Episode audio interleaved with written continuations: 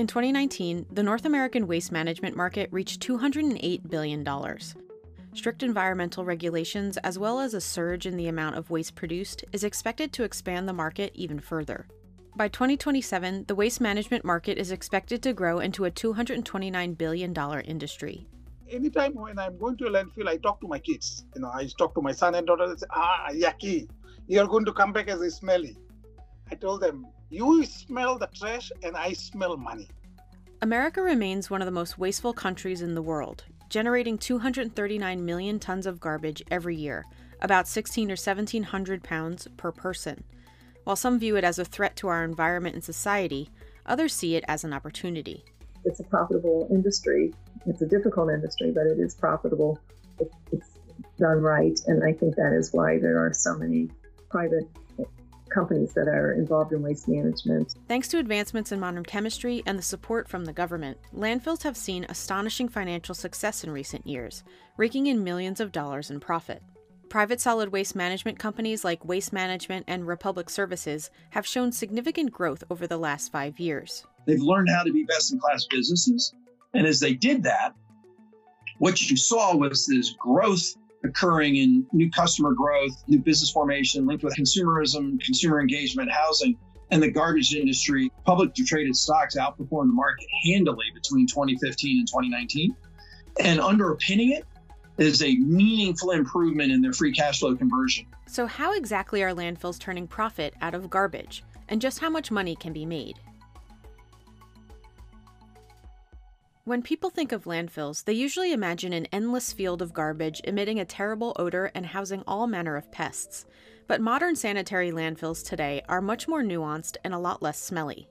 A modern landfill is a civil engineering marvel. These are extraordinarily well engineered. They're designed to protect human health and the environment, and at the same time, contain and manage the waste that we generate at four and a half pounds a person per day in the United States.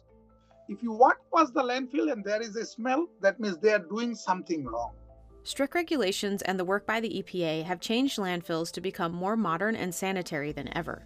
The Solid Waste Disposal Act of 1965, combined with the Resource Conservation and Recovery Act of 1976, dramatically expanded the federal government's role in managing waste disposal. Open dumps where garbage is dropped off without any protection are now illegal. When waste is brought to a sanitary landfill, they are disposed into an open section known as the cell. This cell is protected by a layer of reinforced plastic known as the liner that prevents any harmful liquids from leaking out. Any liquid from the waste is collected at the bottom of the landfill and is removed via a series of pipes, gravels, and sand. Meanwhile, above ground, trash is constantly compressed within the cell using bulldozers and other compaction equipment, using daily covers to protect the trash from sun, rain, and pests until the cell reaches its max capacity. Once that happens, either a new cell begins on top or a final cover is placed over. The site is then continuously monitored for up to 30 years to ensure everything is environmentally sound there is the potential for the liner system to leak, for example, over long periods of time. And probably more likely, the cover system, you know, is just going to be subject to that settling and, and weathering and different things. So there's the potential for gas emissions. You, you want to be monitoring a landfill as long as there's the potential for gas or liquid emissions. Landfills make a majority of their revenue even before the garbage makes its way to the pile of trash. Through a tipping fee or a gate fee, landfills charge trucks dropping off their garbage based on their weight per ton. This fee acts as the lifeblood of most landfills across the United States. Tipping fee gets its connotation because the truck comes in and tips, if you will, and it literally tips up when the trash is driven out of the, the trailer through what's known as a walking floor. So tipping is it's your gate rate, it's the price per ton and that is the principal source of income. In 2020, municipal solid waste landfills had an average tipping of $53.72 per ton. That translates to roughly 1.4 million a year in approximate average gross revenue for small landfills and 43.5 million a year for large landfills just from gate fees. And tipping fees have seen steady growth over the past 4 decades. In 1982, the national average tipping fee sat at $8.07 per ton, or about $23 when adjusted for inflation. That's nearly a 133% increase in 35 years. Tipping fees vary widely depending on where the landfill is located. For instance, the South Central region in the U.S. has the lowest average tipping fee of $39.66 per ton, with some states like Arkansas reporting a fee as low as $30.53 per ton. On the other hand, the average tipping fee in the Northeast is almost double that at $68.69 per ton, with states like Delaware reporting a fee as high as $85 per ton. There's a list of reasons, but at its simplest level is scarcity. So the, where tipping fees are the highest, I would venture that you have extraordinarily dense populations and very few disposal options. The other difference is the cost of building. If I'm in Western Pennsylvania dealing with rock formations at very shallow level, and then I literally go 50 miles west and go to Ohio, the, the cost of building a landfill in Western Pennsylvania versus Ohio are dramatically different. While tipping fees make landfills sound like a risk free business, they are still quite an expensive investment. It can cost about $1.1 to $1.7 million just to construct, operate, and close a landfill, and there are financial obligations that must be met even after the landfill has been closed entirely. There was a major regulatory change that happened in the 70s called the Resource Conservation Recovery Act. By 1994, every landfill that was in service in North America had to adhere to something called Subtitle D, which is the design, operation, and then the, the life cycle financial assurance obligations of managing and overseeing that site for 30 years after it closes. So every business owner, whoever owns the business, they make money up to the time it's working. Then even after closure, they have to pay the maintenance fee, which is runs around $1 million without making money for 30 years. That's part of their business operation. So they need to make money upfront. Today, private companies have replaced municipal governments to own and operate the majority of landfills across the U.S. In 1988, about 7,900 landfills were publicly owned. By 2009, that number had fallen to about 1,900. It's now estimated that more than half of all municipal solid waste landfills are privately owned, with the industry controlling 85 to 90 percent of permitted capacity. Landfills are often owned by private companies. And I think it's because the trend has been to go larger and larger. So the, the small uh, neighborhood dump, you know, can't, can't exist because of the regulation and the sophistication of the design. So we're, we're tending to see large landfills, which we do require a lot of investment up front. Two private companies, Waste Management and Republic Services, lead the solid waste management sector. Waste Management says it owns nearly 300 landfills across the U.S., while Republic Service says it operates just over 180 out of the 2,627 landfills across America. Together, the two companies have seen staggering performance in the market, with both companies' stock prices doubling in the past five years.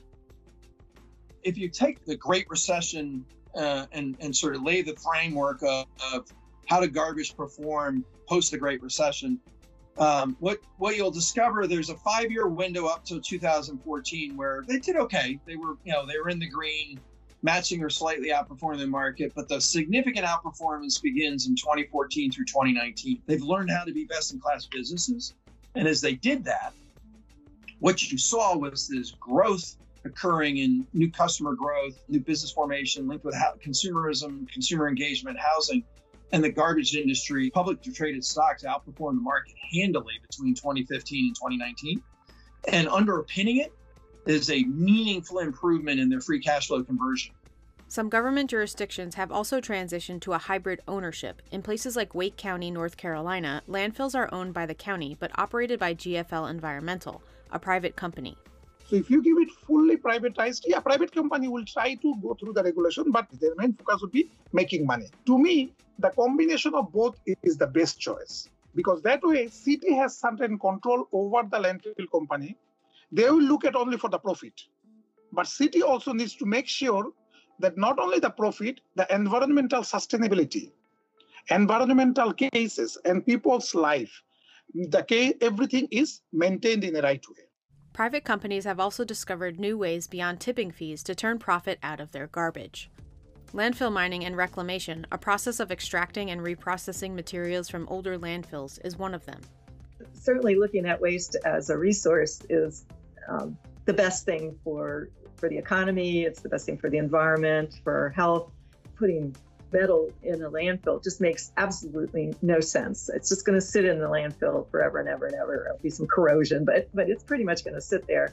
Whereas metals are so easy to, to recover and recycle uh, and and save so much money and energy and, and so forth.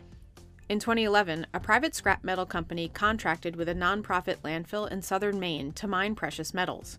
In four years, they recovered over 37,000 tons of metal worth $7.42 million. But it isn't always a success story. In 2017, the city of Denton, Texas ended their landfill mining program before it could even start, after realizing that the benefits weren't worth its $4.56 million price tag. According to experts, economics is usually the biggest challenge to make landfill mining work. There's virtually no way I can see how that makes money the commodity values would have to be at such higher levels than they are today, whatever it is you're trying to get your hands on. However, some experts claim that landfill mining can be profitable if done correctly. That's because mining can often recover the most valuable asset of any privately owned landfill space. You get new tipping fee, right? You put the trash back into that uh, mined space. So, as if you build a new landfill without buying a new space. So that space gives you a lot of money when you start backfilling. Many people are mining, but they're not reusing the space. So they're saying, oh, okay, we cannot make money out of mining. Yes, you cannot. But if you do the operation right, you're never going to be involved. You will always make money. Modern chemistry has also allowed landfills to be mined for energy. When trash decays inside a landfill, it produces methane gas. For decades, regulations have required landfills to suck out this highly flammable gas and dispose of it safely. Landfill gas to energy projects, however, use the same gas to produce fuel and generate electricity for profit. The landfill gas operations that are known as low or medium BTU, which are the predominant form of capture the gas, polish a little bit, turn it into electricity or steam, and then sell it, those are good return on capital projects. According to the U.S. Energy Information Administration, landfill gas generates about 10.5 billion kilowatt hours of electricity every year. That's enough to power roughly 810,000 homes and heat nearly 540,000 homes each year. I just did a paper where I was looking at how, how much electricity you can generate from landfills compared to how much energy we're using to produce electricity. And it's like less than 1%. I mean, it's, it's, it's a minor contributor to our heavy demands for energy in the U.S. But it's you know it's one percent, so you know it's it, it's helpful. Every, everything counts, and if you're going to be extracting the gas for other reasons, you might as well uh, go ahead and do that if, if you know if it makes sense from from an economic standpoint to, to generate electricity. But it's also a big investment. Landfill gas to energy projects can cost over $5 million to build and operate. While revenue from generating energy and fuel doesn't quite cover the cost, landfills do benefit greatly from generous subsidies. Many cities went into that landfill gas to energy because they get the carbon credit and they get money from the federal government. When they are producing the gas and capturing the gas, they are converting that into electricity.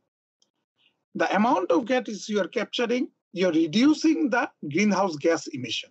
That's why government was subsidizing not only for carbon credit, subsidizing because you're reducing the greenhouse gas emission pressure on the environment.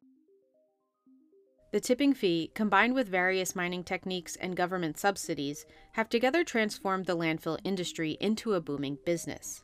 It's a profitable industry.